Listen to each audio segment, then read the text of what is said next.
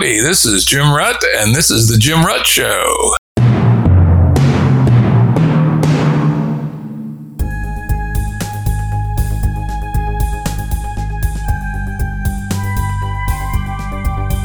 Today's guest is Jill Tarter. Hi there, Jim. Hi, Jill. Jill's an astronomer best known for her work on the search for extraterrestrial intelligence, usually shortened to SETI, S E T I, an acronym we'll use a lot today. So remember, SETI equals Search for Extraterrestrial Intelligence. Jill is chairman emeritus for SETI research at the SETI Institute and was the inspiration for the Jodie Foster character in the movie Contact, based on the novel by Carl Sagan. Jill, here on the show, we've often discussed the Fermi paradox. It's actually become uh, sort of a mini feature. Maybe half my guests, I've asked them uh, what are their views about the Fermi paradox. Could you tell that story for us a little bit? How did it become called the Fermi paradox and what is it? Well, it shouldn't be called the Fermi paradox because there's no paradox. What it's shaped as is the supposition that any advanced technological civilization anywhere in the galaxy would very quickly develop the opportunity for interstellar travel. And they would therefore colonize the galaxy, no matter what model you use, in times that are short compared to the lifetime of the galaxy, which is 10 billion years.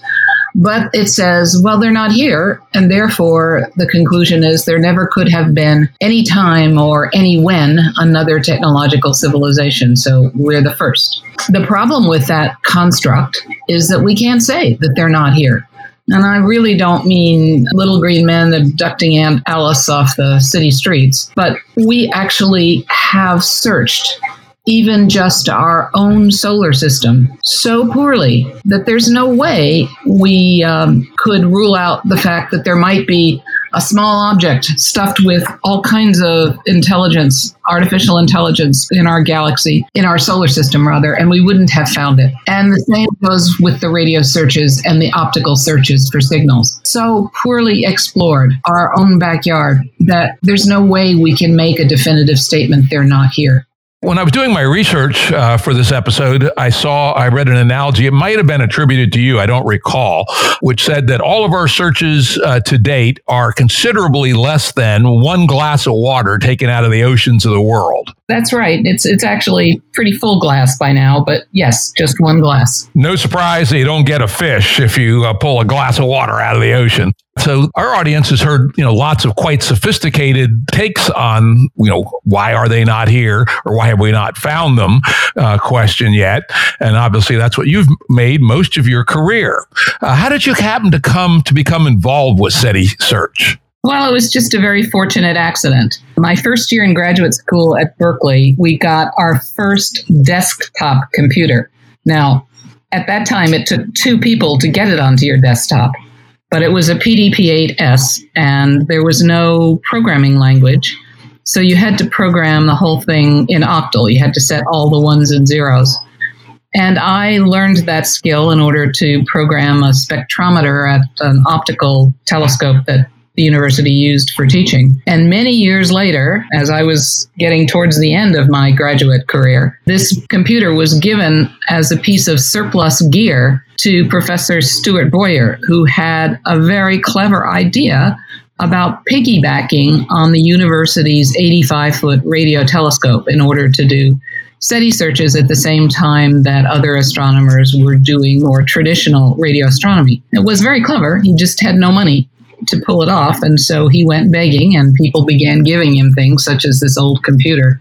And he came to my office with a copy of uh, the Cyclops report, the results of a summer study design workshop that uh, was looking at what you might do to detect extraterrestrial intelligence if you had unlimited funds.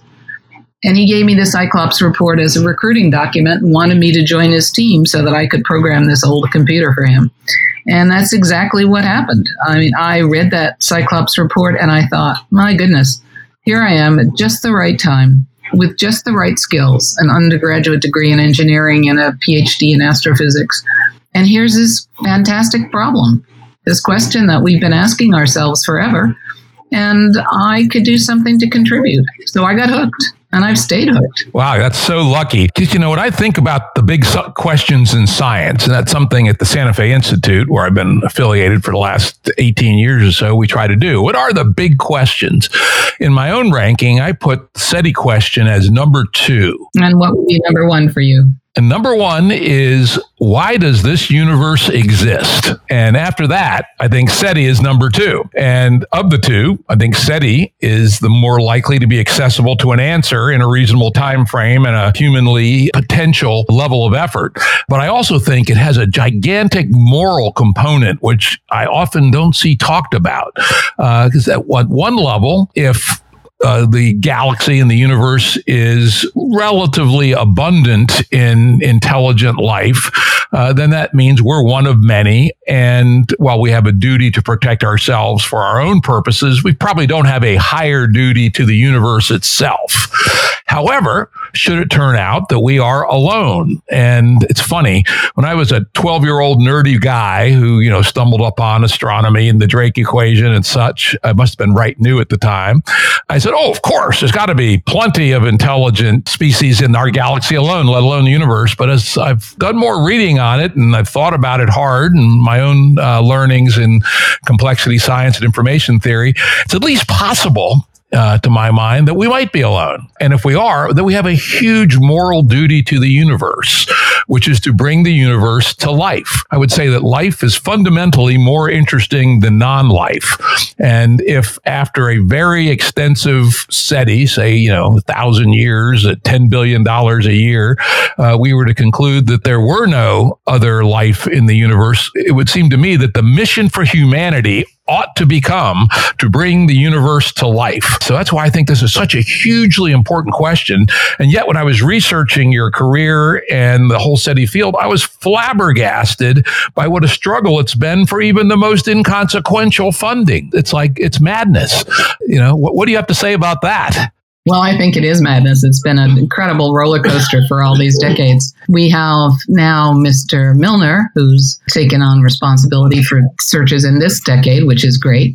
But we always need more money in the field. And, and I think we should get back in the federal domain as well. So the thing that I really enjoy having the opportunity to do is talking to audiences such as yours and getting to think about these bigger questions, getting them to think about themselves as compared to something else that's out there. And if I can get them to engage seriously with the topic, then it has the effect of of trivializing the differences among humans because compared to something else out there, we're all the same. And I think that cosmic perspective is incredibly important over the coming decades to help us manage the various challenges we face with climate and water and food production. And these are challenges that don't recognize national boundaries. We're going to have to solve them globally. And so, if I can help other humans have this larger point of view, this, this cosmic perspective, I think that goes a long way to finding the answers we need. I hadn't thought of that. That's a very interesting perspective and uh, certainly particularly relevant in our current time when it sort of seems like tribalism is making a big comeback, unfortunately. And having that distance, saying, you know, on the, on the scale of the cosmos, the difference between a Sunni and Shia is utterly inconsequential on the scale of the universe. So why are you slaughtering each other, right?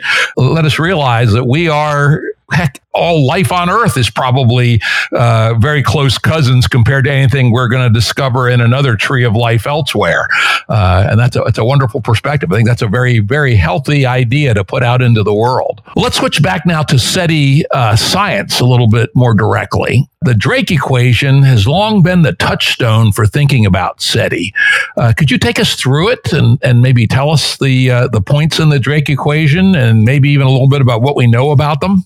Sure, but let's start out with the fact that the Drake equation is actually a great agenda for a meeting, but you can't calculate anything with it. There's just too many unknowns. But Frank Drake, when holding a meeting on this topic way back in 19 61 did put together an agenda and he thought about all of the, the factors, the, the things that you would have to understand in order to try and estimate the number of communicative civilizations that could be out there in the Milky Way.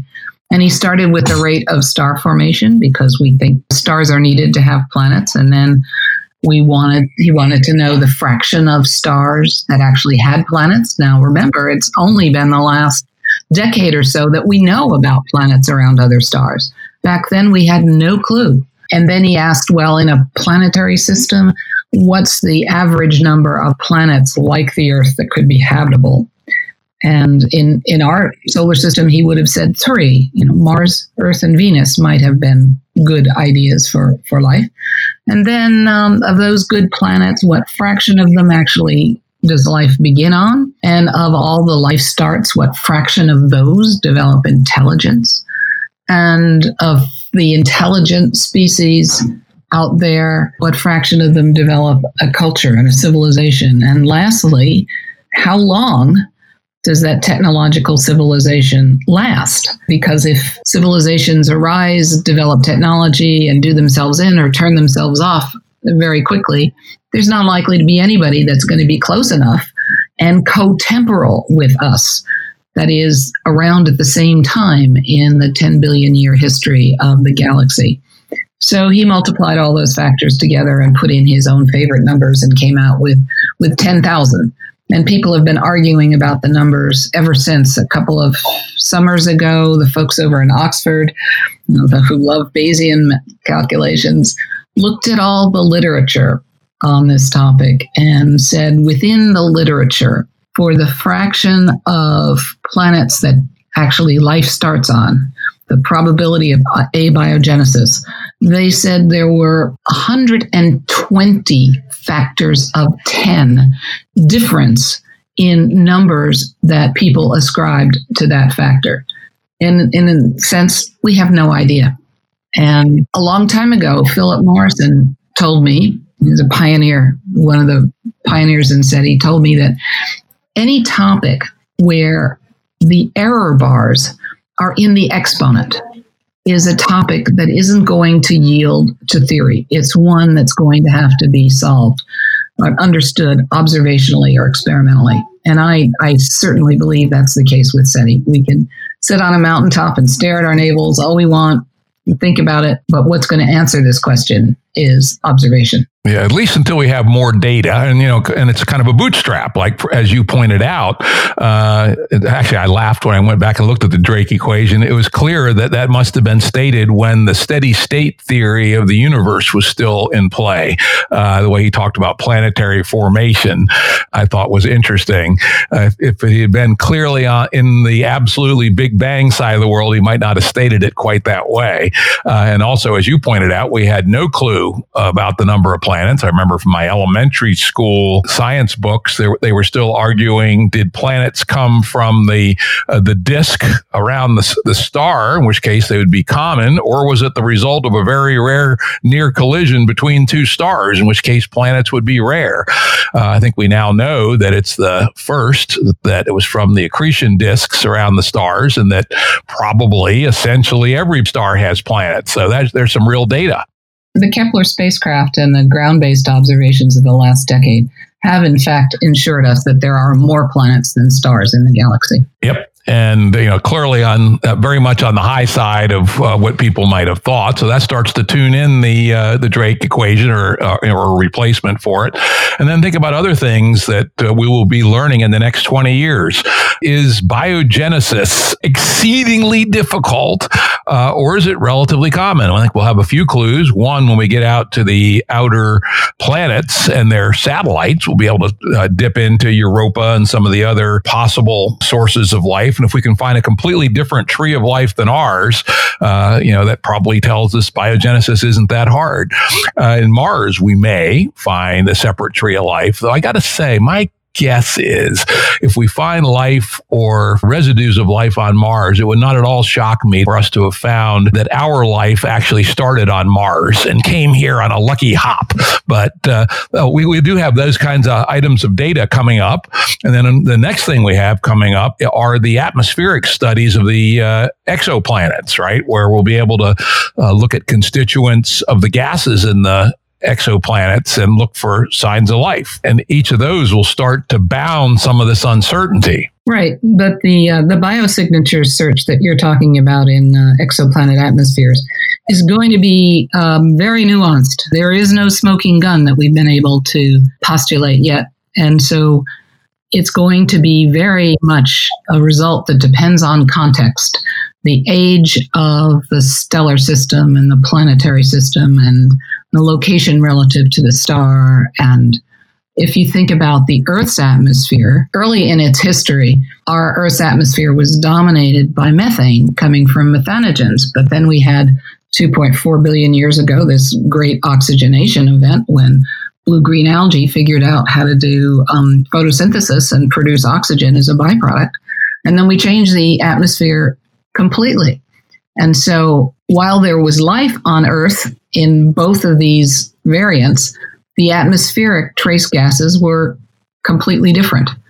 So understanding the context for the planet's evolution is going to be necessary and very hard to do as we make the spectroscopic searches for various trace gases. Yep, uh, and it'll drive you know thinking about the theory of how the Earth evolved as well at the same time, as you point out. You know, to the degree that we can reason from our own experiences of planet how our atmosphere evolved over uh, you know 3.5 or 4 billion years, uh, we may be uh, may provide us uh, some models which would say that uh, uh, atmospheres that look like this are probably biotic, and atmospheres that look like that maybe not. For instance, at least something I read said that a mixture of oxygen and methane within certain ratios may be a pretty good indicator, pretty good biomarker.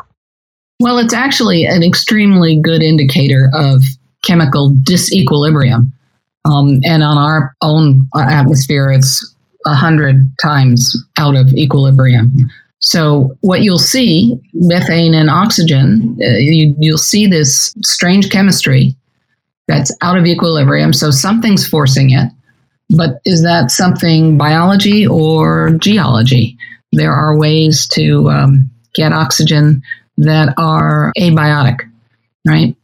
And we don't know the limits of how much out of equilibrium you can force something without the presence of biology. It's just something we don't yet know. Do we have uh, any ideas about the difficulty of same? For instance, once we have a substantial body of atmospheric surveys, let's say a thousand, and if we see uh, the oxygen methane combination being, know, let's call these uh, water zone planets, we see it being fairly common. Uh, are any of these geological mechanisms plausible enough that they would be common across this body of uh, planets, or or does the does a high frequency of that signal tell us something different than a single occurrence of that signal? Yeah. Well, is it telling you that that life is everywhere, or is it telling you that it's uh, geologically not too hard to to get this de- equilibrium? I don't know. We don't know. Interesting. Because uh, I, I, must say, when I think about the ways that we might be alone, uh, many of them do come to the earlier stages of biology. How, are, how hard was biogenesis? Or how, and right around the transition, when we, this is a converse, amazing conversation I had with Stuart Kauffman uh, many years ago. Uh, and we talked about the fact that uh, in evolutionary theory, if you don't have high fidelity information transfer between generations, you, you run into something called the error catastrophe, where the ability to build up structure is very limited. But once you, re, you get to high fidelity information replication, such as we have in the DNA architecture of even the most primitive uh, bacteria and archaea, then evolution can work. And then you sort of ask yourself the question uh, without high fidelity information.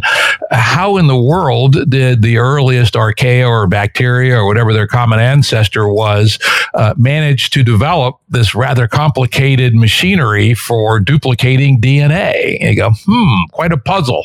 Might have been really, really unlikely. So, you know, that's one of these things that as we learn more about the, the origins of life, maybe we can strike that one off the table and say, nope, that wasn't that hard. Or we can say, yep, that was extremely difficult. Uh, or the or you know the next one on my list is the apparently only one time the creation of the eukaryotic cell uh, you know, where we, where a, uh, was it a bacteria absorbed an archaea or the other way around? One of them became the cell, one of them became the mitochondria.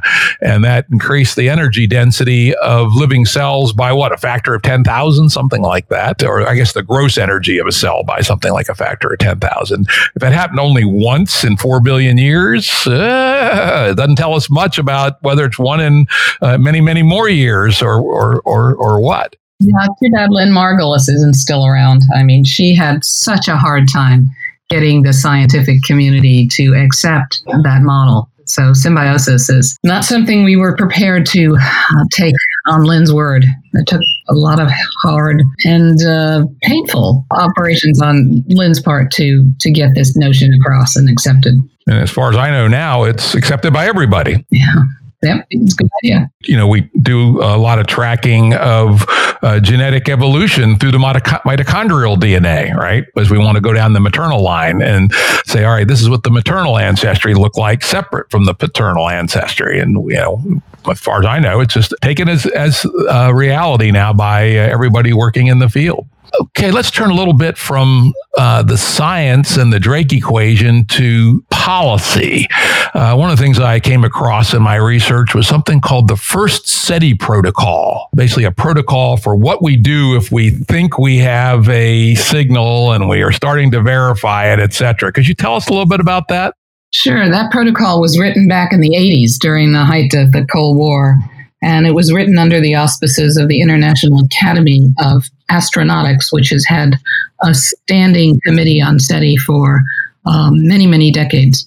And back then, some of us were concerned that our colleagues in the Soviet Union who were doing SETI searches uh, might succeed in a detection, but be prevented from making that information public. And so we wrote this protocol as a way of encouraging everybody who was operating and, and doing SETI searches to have kind of a standard way of behaving given success. And it basically said you need to verify with your own instruments that what you think you found is is what you think it is. You need to try and get independent confirmation quietly uh, without making a big fuss so that you can guard against intentional hoaxes. And then you need to tell the world, right? And at least for the signatures of that protocol, signatories, we agreed that we would not broadcast a reply until there had been some international consensus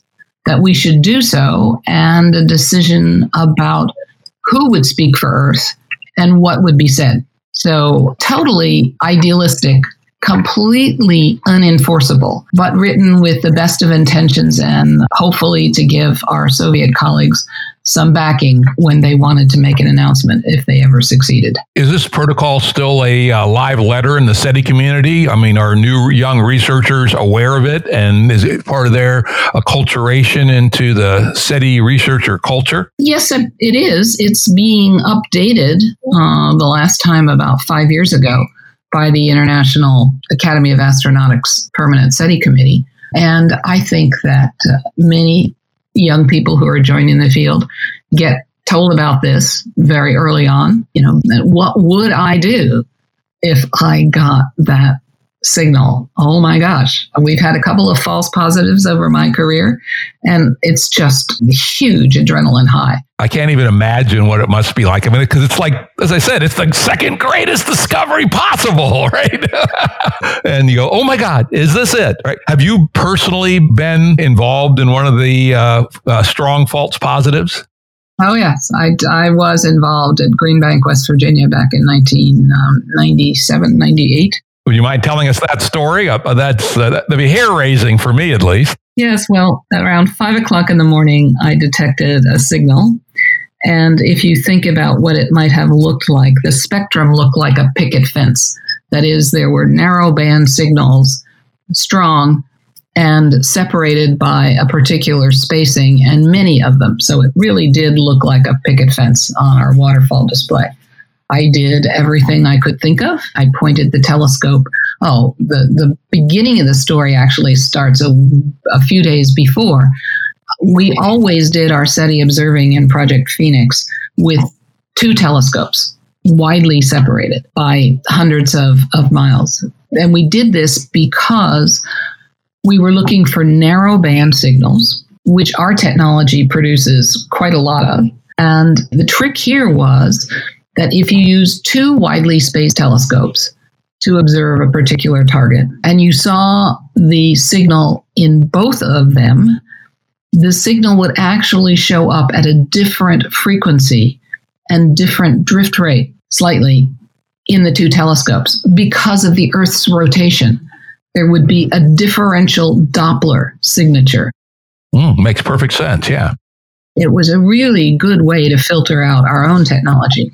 So, lightning struck the telescope, the second telescope in uh, Georgia.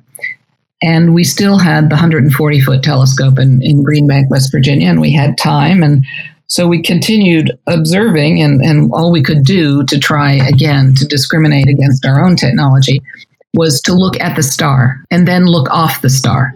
And if it's really coming from the star, then we should see it when we look on and we shouldn't see it when we look off. Anyway, because of a lightning strike, we lost a disk drive of the telescope at Georgia. It took FedEx a few days to get a new one in there to repair it. And we kept using the telescope at the National Radio Astronomy Observatory in Greenbank, the 140 foot, and we point at the target and then we point off the target and then we come back and look at the target and we should see a signal that's really coming from a distant source on the sky when we looked at it and we it should go away when we looked off the star. And so we did that with this signal and every time i pointed at the target the signal was there. Every time i pointed the telescope away the signal was gone. This looked like a really good bet and we started doing all of the things that we had planned, like reloading software to make sure that it, somebody had not put a signal into our software. And I woke up my colleague and we tracked that star for another few hours until it set. And the signal was always there when we looked in the direction of the star and never when we looked away. But we did notice that, in fact, the Doppler shift and drift were appropriate to a source that was rising to the zenith rather than setting in the west. And so we knew that it really wasn't coming from that distant target.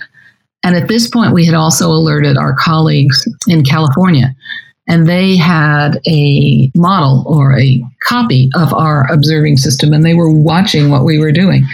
And they were very excited, in fact. And so we all went off to dinner at Greenbank having having made this discovery that it really wasn't a signal from extraterrestrial intelligence. And we forgot to tell our California colleagues. So they stayed up until about when the target rose again expecting to see a signal and I had a lot of fence building to do, rebuilding to do when I when I got back to California. They were not pleased at all. And it, as soon as I saw what the parameters of this signal were, I wrote a, some code to interrogate the database that we keep on all signals that are detected to ask the question had we seen this signal structure before coming from some different direction on the sky that was a clever thing to do, but I was so excited. I mean, adrenaline was really unbelievable that I didn't take very much care in formatting my output. And so when I looked at the output, I missed the fact that indeed we had seen this signal before from another direction. We could have saved ourselves a day of excitement if I'd been careful and not so excited that I screwed up anyway, that was for me. That was probably the uh, most exciting false positive that we've had. It was actually a good proof that your protocol is well designed, right? Because despite the fact there are a couple of errors in the process and bad luck of having your second observatory down, you still didn't uh, put out a false announcement, which I would say is a a, uh, a sign that your processes were good. Because that's in human uh, affairs, you know, especially catastrophic problems often come when multiple things go wrong simultaneously. So here you had several, right? Or at least two. And uh, nonetheless, you protected yourself with a well designed protocol. Or I got lucky. yeah, or you got lucky, right? Or you got lucky. Well, and lucky, I'll take lucky. Luckily, you have your choice of lucky or smart or lucky, go for lucky every time. Yeah, well, in fact, it, it was not completely kept quiet. By accident, I had been scheduled to fly out back to California the, uh, at the noon on the day that I found that signal in the morning. So it was too early in California to call my husband and say, I'm going to hang out here for a while more. So I, I called our administrative assistant and left a voicemail for her saying that I wasn't going to be coming home that day. And would she please tell my husband? And then during the day, Ann Druyan, Carl Sagan's widow, called to discuss something with me. And Chris said, Oh, well, she's staying in Greenbank a little longer. And from there, it went to somehow Bill Broad at the New York Times, who called up our colleagues in California and said, hmm, here there's something interesting going on. Do you want to talk about it? And Seth Shostak told him, well, um, no, give us another eight hours and then we'll talk to you. And he was good enough to, to do that, to call back eight hours later. And we had to say, sorry, false alarm amazing how a tiny signal was able to propagate out to the New York Times, but that's the way of the world. Imagine today with Twitter. Oh my goodness, even the slightest link would likely get magnified a million times. Yes, that is why the protocol needs to be updated. In fact, we took on an exercise called revising the Rio scale. So in 2000, Ivan Almar and I gave a paper in Rio de Janeiro, hence the name Rio scale and we tried to come up with a numerical scheme on the order of 0 to 10, like a Richter scale, that one could assign a potential signal detection uh, so that there would be some easily remembered way of saying how important this was, how impactful this particular detection was. And the zero in that scale is really important because that's what you give a hoax. And there are there are many people who enjoy publishing the fact that they have detected signals and the, the evidence is just not there. So we did that in 2000, and then just last year we revised it in lieu of the media and the way that we communicate information today. And so it's now um, a website and you can take a look at how people are ranking that putative detection and how the detection either becomes more crystallized and, and uh, confirmed or fades away because the evidence just don't support it. I'm finding the Rio scale on the SETIleague.org website. Is that the best place to check it out? That's an easy place to check it out. Yes. So for our listeners, type in uh, Rio scale and pick the link that goes to SETIleague.org. Jim, that's the original one. I haven't checked that site in a while. They really should search on Rio 2.0 in this world of, uh, uh, as you say, the hyperactive media, uh, this is all really important stuff because there are lots of uh, malicious people out there who uh, would, would get a, a, big giggle out of doing a false SETI alarm. Let's see, let's get back to our topic list here. Binary stars. Uh, what's the current thinking about whether they might be suitable for life and or advanced civilizations? Right. Well, if you remember Tatooine, the system from uh, Star Wars, double star system that uh, Luke Skywalker grew up on, a planet around that double star system. We've actually found planets around binary stars. And Laurance Doyle from the SETI Institute was the one to uh, recognize the first such star systems in the Kepler database. It's interesting. There are two configurations that we think might allow for habitable planets around binary stars. One is if the binary stars are very close together and you have an orbit maybe seven times or eight times as big as the separation between the stars. So the planet would circle both stars. And the other configuration is widely spaced binaries, where you can have a stable planetary orbit around one of the stars. And both cases seem to give us, at least in terms of simulations, habitable conditions. And whether or not they the planets that are around such stars actually are inhabited, that's our next question. Interesting. And, and it was still thought that perhaps a majority of stars are in binary or more star systems. Is that still the evidence from astronomy? Okay, so that's important. Uh, next question uh, How far away could we, with our current level of detection, detect Earth's uh, intelligent emissions? Sadly, not very far. Certainly, the television leakage, which people always point to and say, oh, the aliens are going to discover us with howdy doody not so far, uh, not even to the nearest star. But if you talk about our strongest transmitter, which is a two megawatt radar of the Arecibo Observatory, so you've got two 10 to the 6 power transmissions and a gain of 10 to the 7. So you've got a few times 10 to the 13 watts of power in that beam. That's detectable very far, sort of halfway to the, the galaxy center. And the only problem is that beam is incredibly narrow. I was going to say it's not a uh, it's not a, uh, a spherical wave. It's just a tiny little uh, cylindrical. It's like a pincushion, sort of. Yes. So that's interesting. How about uh, say more powerful than TV? You know, military radar or something like that. Yes, you can get a few a few light years. So, truthfully, uh, if they are out there, they haven't seen us unless they have a lot better detectors than we do, which is, of course, possible. And actually, it's probably probable because most of the stars in our neighborhood in the galaxy are about a billion years older than the sun. So, they would have had a head start, quite possibly. And, you know, technology. So, we don't know. There, there are kind of two models for technological growth. One is the sort of S curve that we see in all sorts of biological and engineered systems where you have nothing and then you get an exponential rise and then you saturate some resource.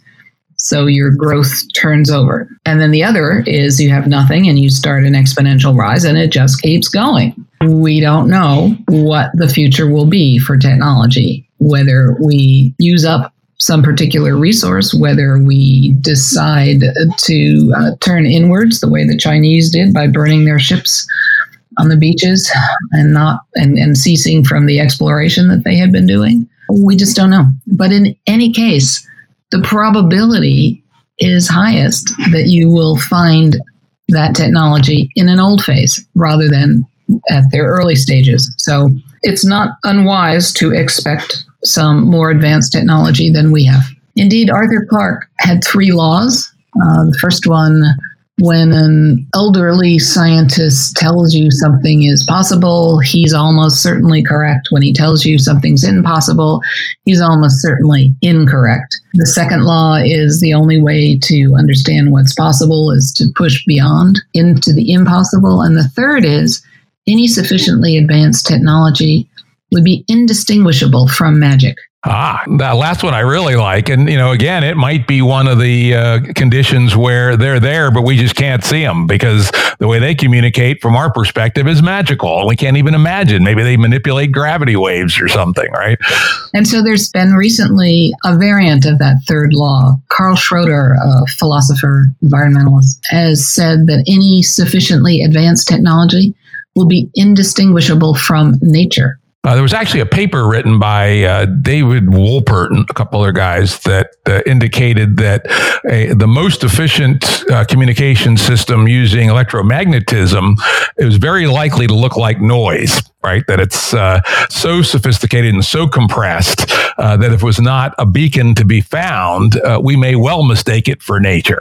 That's right. And, and I think a lot of us are excited at the moment about putting some neural networks into our signal detection programs so that instead of us telling the machines to look for a particular type of signal, one that we think is obviously engineered and that nature doesn't produce, we're hoping that with trained neural networks, we can allow the machine to tell us whether there's something other than noise in the data. That would be a very good use of machine learning. I mean, machine learning is perfect for that kind of problem where you're looking for statistical anomalies that, uh, irrespective of whether humans can imagine them or not, which is actually very similar to how AI is evolving. Uh, it's an area that I follow very closely. And, you know, good old fashioned AI, basically a bazillion if then statements that were limited by how, how smart the graduate students were.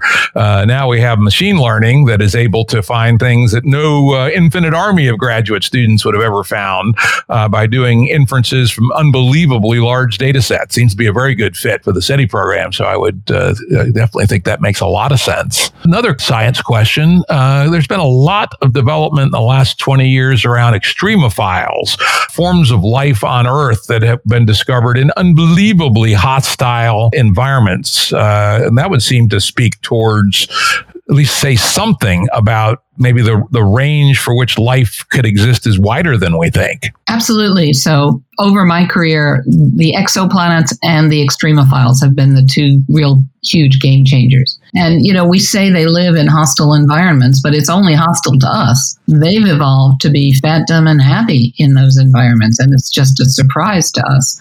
You know, we, we have this wrong attitude. We talk about the ascent of man and we talk about humans being the pinnacle of evolution. Well, that's a perspective that just isn't uh, borne out by nature.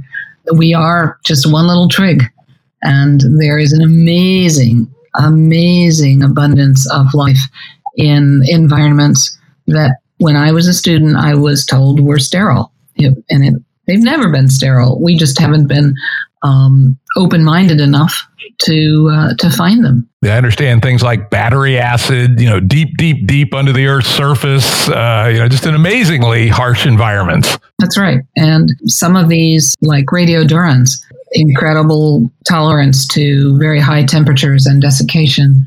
Um, it actually has ways of repairing its DNA uh, that are not something that humans do. And so one of the things that's been fun at the SETI Institute is that we now have researchers from the medical profession coming along on expeditions to study extremophile sites because they're wondering what they can learn that might be beneficial to human health by uh, studying these extremophiles. Very interesting. As you say, it's another one that's, I would say, argued in favor of SETI, extremophiles, and as you say, lots of planets. Uh, two good things probably on the equation. Though we're still out in, in twiddling with the exponents, so we still don't know.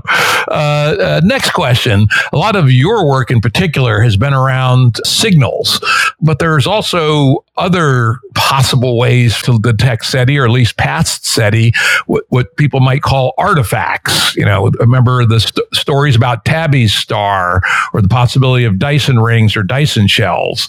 Uh, could you tell us a little bit more about that? Well, SETI, first of all, is a misnomer and always has been because we don't know how to directly detect intelligence. What we're doing is using technology as a proxy. And if we find the technology, we are going to infer the presence of intelligent technologists, at least at some point in time. So we've begun uh, using a term that's technosignatures. It parallels the biosignature work looking for evidence of, of any kind of life, microbes. Um, we want to look for the mathematicians, so we're looking for techno signatures, anything that would be a change in the environment in a way that you could sense over interstellar distances. So the Dyson sphere discussion or uh, megastructure discussion that was going on with respect to Tabby Star is one such techno signature. And what we're doing is we're we're thinking about the new telescopes that are going to be coming online in the next decade or so for astronomical research. And we're thinking, okay, what might those telescopes see that would be an indication of somebody else's technology? So, an example that I like to talk about is the TRAPPIST 1 system. Uh, this, uh, this is a system with at least seven planets orbiting a little red dwarf star, and their orbits are so tight that that whole system would fit within the orbit of Mercury around our star. But even though the orbits are tight, they are still at different distances from their host star, and therefore should have different equilibrium temperatures. But what if we took a look at that system with some of these instruments that we'll have in the future and discovered that three of them were identical? Even though they're at different distances from their star, they had the same equilibrium temperature, they had the same kind of chemical structures in their atmospheres. Um, to me, that would be suggestive of somebody else's engineering on a very large scale. And so that would be a techno signature. Yeah, very clever. I like that one a lot, actually. And again, if you only have a small number of uh, systems you look at, well, who the hell knows? But if you have a bunch of them and have a bunch of them with that signature, then you're starting to think about maybe we have a, a high frequency pattern here. On the other hand, one of our previous guests on the Jim Rutt show, Robin Hanson, who's I would say a SETI pessimist. His argument was that inevitably any advanced really advanced civilization ought to show a giant shift of its energy from its star to the infrared as it starts to use more and more of its star's energy. And yet he argues, and I will say he's an economist and a raconteur, not a, uh, a physical scientist. Uh, he claims that we should have already seen such large scale red shifts if there were a lot of advanced civilizations, uh, even in other galaxies. How would you respond to that? Well, indeed, um, Jason Wright and his colleagues at Penn State University have done exactly such a search, right? They've used the data from the WISE infrared spacecraft that surveyed the entire sky.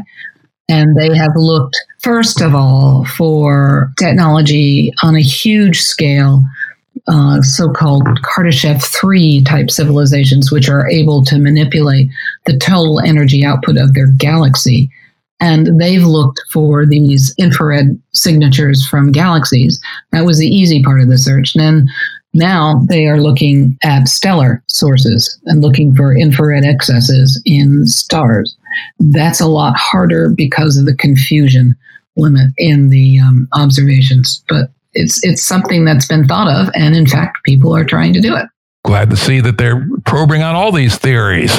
Uh, now, you know, we've kind of talked about the past and the theoretical bases, etc.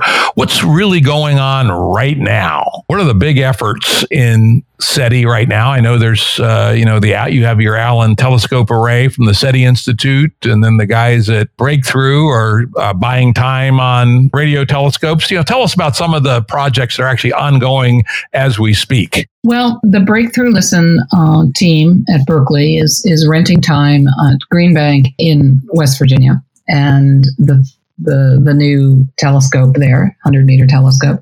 They are also renting time at Parkes, New South Wales, and they are um, looking at building instrumentation and backends for a new telescope called Meerkat in South Africa. Ultimately, we hope this equipment will be on the Square Kilometer Array when that gets built. They have memoranda of understanding uh, with the Chinese for instrumenting the FAST the new radio telescope in China.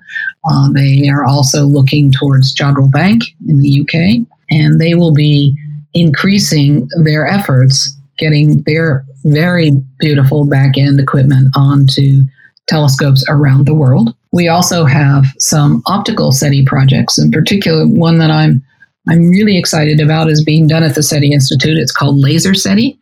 And the idea here is that with 12 sites around the world and eight cameras at each site. We could be looking for optical flashes, optical SETI on all the sky all the time. And if you're looking for something transient, this is what you want to do. We knew that back in 2000 when we wrote the SETI 2020 report that said what we should be doing for the next 20 years. And looking for transients looking at all the sky all the time as at as many different frequencies as we could uh, was something that we realized we should be doing. But until now, we have not had the technological capability to do so. So this will be the first truly all sky all the time observatory for SETI. The first cameras have been installed now at the Robert Ferguson Observatory up in Sonoma County. The next one will go to Haleakala in Hawaii. Then there's another optical SETI program that is being worked on, PanoSETI. And the idea here is if you remember the Buckminster Fuller domes, well, you fill each of those segments on a dome with a big plastic Fresnel lens and then you focus a large piece of the sky on a small infrared detector.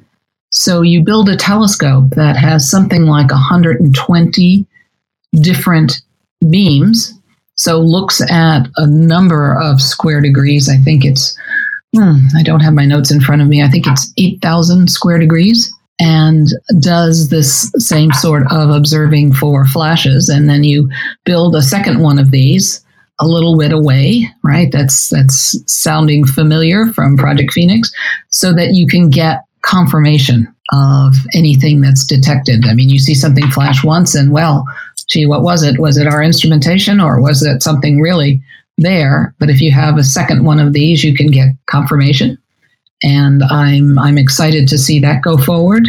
And then we're thinking about, gee, all of these wonderful new telescopes the TMT that will be built somewhere, the LSST, the um, very large optical telescope being built by Europe, and perhaps in the radio, the next generation VLA and the square kilometer array.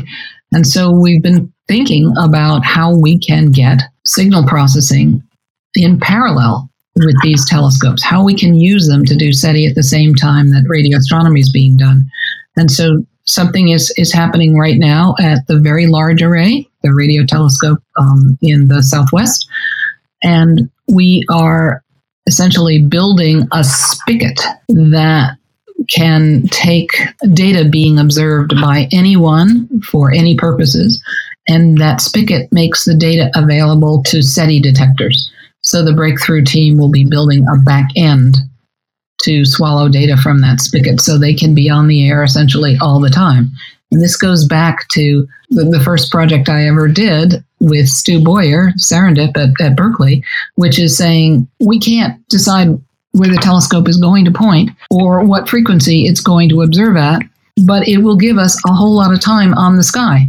And, you know, at some level, we don't really know where to look anyway. So we might as well just look where the astronomers are looking. And so this back end device for the VLA should be up and running in a, a year or two. And that's going to be an exciting opportunity because that's a very large telescope. And of course, you have Moore's Law working for us. You know, back when you're PDP 8, you would have had no hope to process all that data. Uh, but today, with uh, many generations of Moore's Law increasing the amount of transistors and driving the cost down, uh, we have almost uh, ubiquitous uh, computer processing to do things like machine learning on all this data. Yes. Thank you, Gordon Moore. Absolutely. Okay, let's move on to the next topic. And this is where we get into some controversy. Uh, METI, the idea that perhaps while we continue to listen, we ought to step up and broadcast. In fact, uh, my next guest on uh, the Jim Rutt Show, David Brin, has very strong views about METI. I wonder what your thoughts are on whether we should be in the, you know, first tell the audience what it means to be broadcasting versus listening, and if, if you have views on whether that's a good idea or not. Well, I do. They're a little less extreme than than uh, David's, but METI is this idea of messaging extraterrestrial intelligence that if everybody is listening and no one is transmitting, that's not going to work. So we should step up to the plate and transmit to allow other advanced civilizations to know that we're here and interested in communicating. And my problem with that is that we barely manage as a species to get through two year plans. Very occasionally we get through a five year plan intact. But we're not set up to tackle 10,000 year plans. And the thing about transmitting is if it's going to make any difference, you have to start and not stop. Because if you transmit for five minutes, your signal is going to go whipping by your target in five minutes. And they would have to be looking at you at exactly the right time with exactly the right tools to catch that signal. And then they're going to be a little bit wary about whether that one shot was really something or something they can't explain. And so I think that transmitting is a long term project. And we're just not grown up enough yet as a technological civilization to do that. When we are, I think we ought to take on the role of transmitting. I, I often think that perhaps, and again, it's just my thoughts, perhaps the distribution of intelligent technological civilization ages is bimodal. There are a lot of technical civilizations that pop up and don't manage to last very long. But there are some that do make it through any kind of a filter to an old age. And I wonder if transmissions, the detection of a transmission from another technological civilization, might not be the distinguishing characteristic about whether you tunnel through from the very young and make it to be an old civilization. So I think there is potentially, as we become old and stable, there might be an onus on us to help others get there too. Although we seem to be a very long way from old or or stable. I mean, truthfully, the modern world's only 400 years old, and I put the start of modernism at 1625, right? And so, on the scale of the universe, we are not an old society at all. We're not even an infant, or hardly, right? We're still a fetus. So, I think at this stage in our development, we do the easier thing first, which is listen. Are you concerned about some of the uh, you know the precautionary principle type arguments against transmitting? You know the uh, David Brin or Stephen Hawking ideas that hey maybe the uh, universe has or the galaxy is full of predators and it'd be damn stupid for us to announce our presence. Well, why does that worry us? It worries us because we think they might show up on our doorstep and have us for lunch, right? But think about it. If they can get here, we can't get there. But if they can get here, then their technology is a lot more advanced than ours. They probably already know about our existence because of the ways that we use the electromagnetic spectrum. And they're going to write the rules one way or another. And I actually think unlike Stephen Hawking, I actually think that there might not be any reason to have fears about this happening because if they can get here, then they are truly an advanced technological civilization. And I think perhaps the stability that that age implies would argue that they have had to outgrow the really pugnacious tendencies that they might have had earlier in their evolution. Because if they haven't, I don't think they can become old and advanced. So it's kind of the Steven Pinker kinder and gentler argument of cultural evolution. That's certainly a hopeful way to think about it. And if we were to find such a civilization, the things we could learn could be unbelievably huge. One would think, you know, a civilization a billion years older than ours, able to uh, navigate between the stars. It'd be very surprising if we didn't have something to learn from a civilization like that. Agreed. And we probably don't have a lot to offer them except our uniqueness as a species. So that's my philosophy, but I'm I'm a, an optimist by nature. Yeah, I wonder. Uh, be very interested to hear what David Brin has to say on Monday about this. But uh, uh, as I understand, he has other views. So that's that's why we do the show. Get all kinds of different views out there. Uh, let's move on again a little bit. I read a recent paper. It may even have been in draft by someone named Jason Wright, and by his calculation, the federal government is currently spending two hundred and sixty thousand. That's thousand people per year on SETI. I'm going. That's nuts. You know that is nuts. What is the problem? Problem with our science that to address the second biggest question in science and the and the biggest one that's accessible at this point in time that we would be uh, spending something considerably less than the bagel budget uh, for one small agency uh, to answer this question. Do you have any idea what is it about SETI that is repugnant to federal funding? Well, my opinion, and again, it is an opinion, and, and I concur with Jason's um, numbers, uh, is that it's fundamentalist religion. There is an element of our Congress whose constituents think that we on Earth have a unique and special relationship with Jesus Christ, and that is not consistent with other technological civilizations all around the place. So when you ask the world's major religions about the question of life beyond Earth, they have no problem with fitting this into their dogma. But when it comes to the fundamentalist Christian religions in this country, some of them do find this extremely upsetting. And that reflects uh, on their representatives. We think there's enough pressure just from that, you know, kind of fringe early Earth, uh, young Earth uh, people to be able to actually prevent the allocation of do- appropriate level of funding. Yes, well, the SETI, NASA's SETI project was canceled by one senator. It was done in such a harsh and deliberately punitive fashion that, you know, SETI became the four letter S word that you couldn't say at headquarters for well, since 1993. And we're now talking again about the potential of searching for technosignatures as well as biosignatures in the astrobiology program.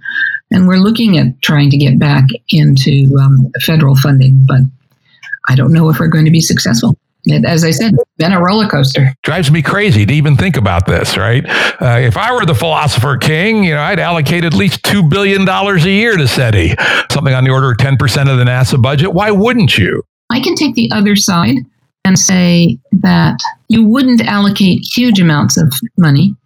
You would allocate money in a way that is continuous into the long future. The point is, we may be doing an incredibly fabulous job at exactly the wrong thing. We may not yet have invented or discovered the appropriate technology for interstellar communication. So we ought to fund this in a way that is dependable and consistent, something like an endowment at a reasonable level, but not a huge level. Um, because when you talk to young people and you try and encourage them to come into the field with all their new ideas and talents, it's a bit fringy. But if you have to say to them at the same time, well, not only is this a bit off the mainstream, but I may not be able to cover your salary next month, that becomes a real challenge. And we do want the best and brightest of the young scientists and engineers coming in to enhance and improve this field.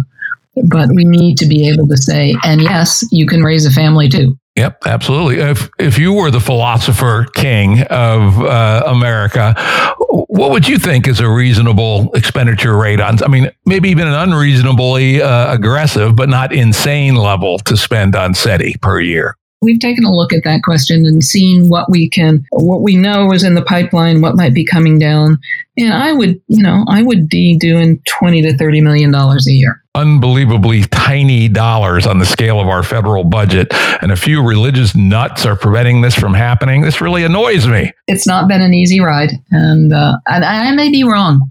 That may not be why it was terminated, but it certainly we got indications that that's what Senator Bryan was about. Well, you certainly were at the center of it more than any other human on earth. I mean, you are one of my great heroes for having dedicated your life to this project, which I believe to be of the utmost importance and yet has been not given anything like the support and respect that it deserves. So I will take your word for that as a very likely uh, possibility of why this has been not funded appropriately. $20 million, people, my listeners out there, call your congressmen, call your senators, tell them that a tiny amount of money, probably the cost of three flashlights and a hammer for the Pentagon, uh, we could have a program that would make uh, Jill Tarter happy for SETI to answer the second biggest scientific question that humanity confronts. Uh, this is just drives me mad that this is not happening. So uh, maybe our audience can help make this happen. I love that. But the mess has to be next year and the year after that and the year after that, etc. Make it a long term commitment, a 100 year commitment, right? I've seen uh, in some of the things I researched that you've proposed thinking about that way. You know, over 100 years, we could look X light years out, Y number of stars, uh, and then now we could add these other technologies, you know, laser SETI versus artifact uh, looking versus uh, you know radio frequency listening, and one could you know essentially build a uh, a series of uh, of cells and fill them out over hundred years, right? And at that point, we can say, all right, this is what we've learned. Here's our Bayesian. Here's our new Bayesian, right? Uh, here's our prior. Here's what we found. What do we think now, based on hundred years worth of research? And again, hundred years is nothing in astronomical time. It take us hundred thousand years, it's still a search worth doing. It seems to me. Oh, amen. I agree with you. I'm a little bit of a nut on this. This is why we've talked about the Fermi paradox and SETI in half of my episodes. I just, I just think this is one of the most important things out there. So, my final question, which is your bottom line after being the leading researcher in the world on this field for most of your adult life, I would ask you to give me your best guess, an underlying guess. So this is not binding. We know we don't know the answer. What do you think about intelligent life in the universe? I'm not going to answer your question, Jim, because I don't have an answer. I think we can get an answer by doing this experiments, right? If I told you anything, it would be religion and not science, right? Let's let's actually do the exploration. I think I've spent my entire career trying to convert the verb to believe into the verb to explore. I think that's the proper thing to do. You are absolutely right. I'm almost embarrassed from, for asking you that question because you just uh, gave me the answer I should have known before I even asked it. Uh, well, thank you, Jill. This has been, frankly, an honor to talk to one of my great heroes. And also, I hope, extremely uh, enlightening and educational for our audience. Well, thank you very much for having me. I've enjoyed the conversation.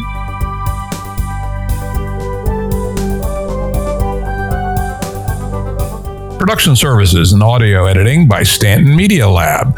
Music by Tom Muller at modernspacemusic.com.